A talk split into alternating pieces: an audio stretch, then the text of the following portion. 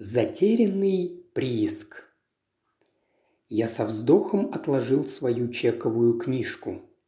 «Странная вещь», – заметил я, – «но моя задолженность банку почему-то никак не уменьшается». «И это беспокоит вас, не так ли?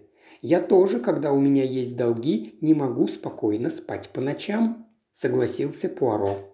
«Я полагал, что ваши денежные дела в полном порядке», – возразил я. У меня на счете имеется 44 фунта, 4 шиллинга и 4 пенса», – сказал Пуаро с долей самодовольства. «Складненькая сумма, не правда ли?» «Должно быть в вашем банке тактичный управляющий. Ему, очевидно, известна ваша любовь к симметрии и порядку. А что вы думаете, скажем, о вложении трех сотен в акции поркьюпайнских нефтяных месторождений? Судя по публикациям, помещенным в сегодняшних газетах, они собираются выплатить своим акционерам стопроцентные дивиденды в следующем году. «Нет, это не для меня», – сказал Пуаро с сомнением покачав головой. «Мне не нравится вся эта шумиха. Я предпочитаю гарантированные и надежные инвестиции. Консолидированную ренту. Так вы, кажется, называете этот доход. Неужели вы никогда не делали рискованных вложений?» «Нет, Мунами», – серьезно сказал Пуаро, – «не делал. И единственные имеющиеся у меня акции, которые вы не назвали бы золотой жилой, это 14 тысяч акций Бирма Майнс ЛТД. Пуаро сделал паузу, явно ожидая моей поощряющей реплики. «Неужели?» – заинтересованно спросил я. Да, и за них я тоже не платил наличными. Нет, они достались мне в качестве вознаграждения за работу моих маленьких серых клеточек. Вы хотели бы услышать эту историю, не правда ли? Разумеется, хотел бы. Так вот, прииск этой фирмы находится в глубине страны, на паре сотен миль от Рангуна – его открыли китайцы еще в 15 веке, и он разрабатывался до начала мусульманских волнений, но был окончательно заброшен к 1868 году. Китайцы добывали там отличную свинцово-серебряную руду из верхних слоев рудника, но извлекали из нее только серебро, выбрасывая богатый свинцом шлак. Конечно, это было вскоре обнаружено при проведении в Бирме геолого-разведочных работ, хотя благодаря тому, что старые выработки были заполнены рыхлыми породами и водой, все попытки найти месторождение руды оказались тщетными. Синдикат много раз посылал туда исследователей, и они перерыли там все, что можно, но эта сокровищница по-прежнему оставалась ненайденной. Но вот один представитель напал на след китайской семьи, у которой могли сохраниться записи о местонахождении искомого рудника. Нынешнего главу семьи звали Улинь. «Какая захватывающая страница коммерческого романа!» – воскликнул я. «А разве нет?» «Ах, Монами, романы могут быть не только у златокудрых девушек несравненной красоты. О, простите, вам ведь нравятся рыжеволосые. Помните, как «Продолжайте вашу историю», – поспешно сказал я. «Бьен, мой друг». Итак, к истории подключается Улинь. Он оказался почтенным торговцем, весьма уважаемым в своей провинции. Он подтвердил, что у него хранятся такие документы, но отказался вести переговоры с кем-либо, кроме главы фирмы. В итоге для него устроили путешествие в Англию, где он должен был встретиться с одним из руководителей синдиката. И вот наш Улинь отправляется в Англию на пароходе «Асунта», который прибыл в Саутгемптон туманным и холодным ноябрьским утром. Один из членов правления, мистер Пирсон, поехал в Саутгемптон, чтобы встретить корабль, но из-за тумана его поезд опоздал, и к тому времени, когда он прибыл, Улинь уже сошел на берег и отправился поездом в Лондон. Мистер Пирсон вернулся в город, несколько раздосадованный, поскольку не имел представления, в каком месте мог остановиться китаец. Но во второй половине дня служащие компании получили телефонное сообщение. Улинь остановился в гостинице на Рассел-сквер. Он неважно себя чувствовал после длительного путешествия, но заявил, что завтра сможет присутствовать за столом переговоров. Встреча в правлении компании была назначена на 11 утра. Когда в половине двенадцатого Улинь так и не появился, секретарь позвонил в отель. В ответ на его вопросы ему ответили, что китаец ушел с другом около половины одиннадцатого. Казалось очевидным, что он вышел из гостиницы с намерением пойти навстречу, но время шло, а он так и не появился. Конечно, не зная Лондона, Улинь мог и заблудиться, но даже поздно вечером он не вернулся в гостиницу – Мистер Пирсон не на шутку встревожился и сообщил о случившемся в полицию. На следующий день также не удалось обнаружить никаких следов пропавшего человека. Но еще через день, ближе к вечеру, из Темзы выловили утопленника, которым оказался тот самый несчастный китаец. Правда, документы, связанные с рудником, пропали бесследно. Их не было ни в одежде, ни в вещах китайца, оставленных в гостинице. В этот момент Монами меня и подключили к делу. Мне позвонил сам мистер Пирсон. Его глубоко потрясла смерть Улиня, но больше всего он расстраивался из-за пропажи документов. Полицейские, разумеется, прежде всего будут разыскивать убийцу, а поиск документов останется у них на втором плане. Поэтому он хотел, чтобы я, подключившись к работе полиции, действовал в интересах его компании. Я довольно охотно согласился. Очевидно, что поиски мне предстояло вести в двух направлениях. Во-первых, можно было подозревать сотрудников компании, которые знали о приезде китайца, а во-вторых, пассажиров корабля, которые могли разузнать о цели его путешествия. Я начал со второго пути, выбрав более узкий круг поисков. Тогда-то я и встретился с инспектором Миллером, которому было поручено вести это дело. Самодовольный, невоспитанный и совершенно невыносимый тип, абсолютно не похожий на нашего приятеля Джепа. Вместе с ним мы допросили служащих корабля – но они немного смогли рассказать нам. Во время плавания Улинь держался особняком.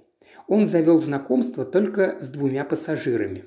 Первым был разорившийся европеец по фамилии Дайер, который имел весьма сомнительную репутацию, а второй – молодой банковский служащий Чарльз Лестер, возвращавшийся домой из Гонконга – нам еще посчастливилось получить фотографии этих людей. На тот момент мы почти не сомневались, что если кто-то из них и замешан в этом деле, то, конечно, Дайер. Обнаружилась его связь с шайкой китайских аферистов, и, естественно, он являлся наиболее вероятным подозреваемым. Нашим следующим шагом было посещение гостиницы «Рассел». По фотографии там сразу же узнали Улиня. Потом мы показали им фотографию Дайера, но к нашему разочарованию швейцар решительно заявил, что этот человек не приходил в гостиницу в то роковое утро.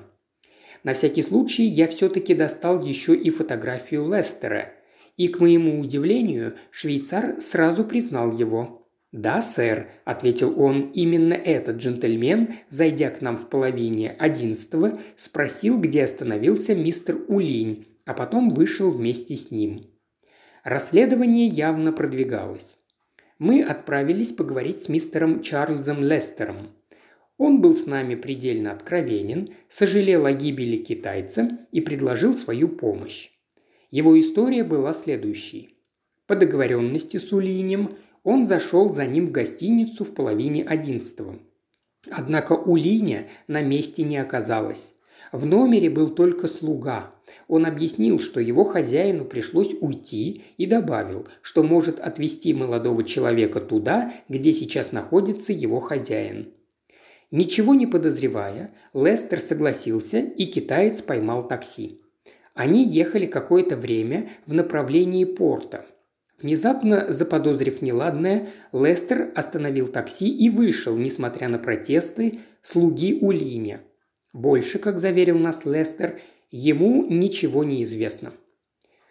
С удовлетворенным видом мы поблагодарили его и ушли. Вскоре выяснилось, что в его истории есть определенные несоответствия. Во-первых, У Линь путешествовал один – у него не было никакого слуги ни на проходе, ни в гостинице. Во-вторых, нашелся водитель такси, который возил в то утро этих двух пассажиров. Лестер не выходил из такси на полпути в порт. В действительности он вместе с китайским джентльменом проехал в известный своей сомнительной репутацией Лаймхаус, китайский квартал. Интересующее нас место было, в общем-то, хорошо известно, как притон курильщиков опиума. Оба пассажира, по словам таксиста, вошли туда, а примерно через час англичанин, которого шофер узнал по фотографии, вышел один. Он выглядел очень бледным и больным и велел таксисту отвезти его к ближайшей станции метро. Мы навели справки о положении дел Чарльза Лестера, и оказалось, что, несмотря на отличную репутацию, он был азартным игроком и наделал много долгов. Дайера, разумеется, мы также не теряли из виду. Казалось слишком маловероятным, что он мог выдать себя за другого человека. К тому же такая версия не подтвердилась. На весь интересующий нас день у него было бесспорное алиби – Конечно, владелец опиумного притона с восточной флегматичностью отрицал все. Он никогда не видел Чарльза Лестера. В то утро к нему не заходил ни один из показанных нами на фотографиях мужчин. И вообще полиция ошибается, никакого опиума здесь не курят. Какое бы значение не имело отрицание этих фактов, оно мало чем помогло Чарльзу Лестеру. Его арестовали по подозрению в убийстве Улине. В его квартире провели обыск, но не обнаружили никаких документов, связанных с рудником. Владелец опиумного притона также был задержан, но облава и обыск, устроенные в его заведении, оказались бесполезными. Не нашлось ничего компрометирующего это заведение. А тем временем наш знакомый мистер Пирсон пребывал в крайне тревожном состоянии. Горестно сетуя, он нервно вышагивал взад-вперед по моей комнате. «Месье Пуаро», – назойливо гудел он, – «но ведь у вас же должны быть какие-то идеи. Наверняка у вас созрели какие-то идеи». «Разумеется, у меня есть идеи», – осторожно ответил я. «Проблема как раз в том, что их слишком много и вследствие этого все они ведут в разных направлениях. «Например?» – спросил он. «Например, водитель такси. Только с его слов мы знаем, что он отвез этих двух мужчин в притон. Это первая идея. Затем, что в действительности представляет собой этот притон? Предположим, они вышли из такси, зашли в дом и, выйдя через заднюю дверь, направились еще куда-то. Мои слова, казалось, поразили мистера Пирсона. «Но вы ведь э, ничего не делаете, только все сидите и думаете. Не могли бы вы сделать, наконец, хоть что-то?» Как вы понимаете, он был легко возбудимым человеком. «Месье», – с достоинством ответил я, – «Эркюль Пуаро не станет бегать взад-вперед по зловонным улочкам Лайм-хаус, как собачонка в период течки. Не волнуйтесь, Мои агенты занимаются вашим делом». На следующий день у меня появились новости для него. Двое мужчин действительно вышли из притона через заднюю дверь и направились в маленький ресторанчик на берегу реки. Официанты запомнили, что они посидели там, а потом Лестер ушел один. И представьте себе Гастингс, тогда мистер Пирсон ухватился за одну безумную идею – Ничто не могло удовлетворить его, как только то, что мы должны сами отправиться в этот ресторанчик и на месте провести расследование. Я спорил, уговаривал, просил, но он и слушать ничего не хотел. Он рассуждал о том, что нам следует изменить внешность и даже предложил мне, я не решаюсь произнести это, предложил мне сбрить усы. Представляете? Я заметил ему, что последняя идея смехотворна и нелепа. Зачем бессмысленно уничтожать такое изящное украшение? Кроме того, желание испытать новые впечатления и покурить опиума могло с равным успехом возникнуть у любого бельгийца, как с усами, так и без усов. В общем, он согласился со мной, но по-прежнему настаивал на осуществлении своего плана. Он вернулся ко мне в тот же вечер. Мой бог, ну и видок же у него был. Он напялил на себя какое-то старье, которое гордо назвал бушлатом, вымазал грязью небритый подбородок и накрутил на шею омерзительного вида шарф. И представьте, Гастингс, он был весьма доволен собой. Поистине англичане безумны. Он произвел некоторые изменения с моей внешностью. Я позволил ему это. Разве можно спорить с маньяком? И вот мы отправились конце концов, не мог же я позволить ему пойти одному, этому ребенку. Естественно, не могли, поддержал я. Продолжим. Итак, мы прибыли на место. Мистер Пирсон заговорил на каком-то чудном английском.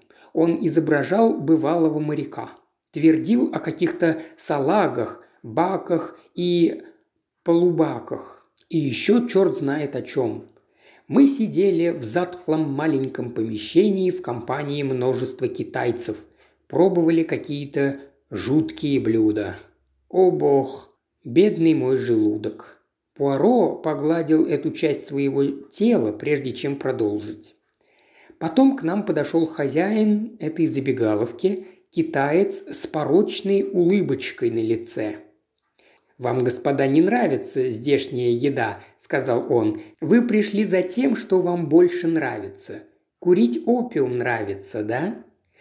Мистер Пирсон в тот же момент сильно врезал по моей ноге под столом, он был также в морских башмаках, заметьте, и сказал, «А что, я бы не возражал, Джон, давай, полный вперед». Ухмыльнувшись, китаец вывел нас в коридор и открыл дверцу подвала. Мы спустились вниз на несколько ступенек и потом вновь поднялись наверх, оказавшись в комнате, обставленной очень уютными диванчиками и кушетками. Мы возлегли на них, и китайский мальчик снял с нас ботинки. Это были лучшие мгновения того вечера. Затем нам принесли трубки и набили их опиумом. А мы сделали вид, что собираемся курить и грезить в наркотическом забытии. Но когда мы остались одни, мистер Пирсон, тихонько окликнув меня, слез со своего дивана и бесшумно подкрался к выходу из комнаты. Мы прошли в следующее помещение, где также сидели курильщики, и тут услышали голоса двух разговаривающих мужчин. Мы стояли возле занавеса и слушали. Они говорили об Улине. «Так где же бумаги?» – спросил он. Их унес мистер Лестер», – с китайской шепелявостью ответил другой. Он сказал, они лежат в хорошем месте, полиция не сможет найти. «Да ведь его же посадили», – возразил первый голос. «Как посадили, так и отпустят. Полиция не уверена в его вине». Больше они ничего особенного не сказали, и потом, очевидно, собрались уходить, поэтому мы поскорее юркнули в нашу комнату и легли на диваны. «Похоже, пора выбираться отсюда», – через пару минут пробормотал мистер Пирсон. «В этом притоне и заболеть недолго». «Вы совершенно правы, месье», – согласился я. «Пора заканчивать нашу комедию». Мы быстро направились к выходу, разумеется, щедро расплатившись с хозяином.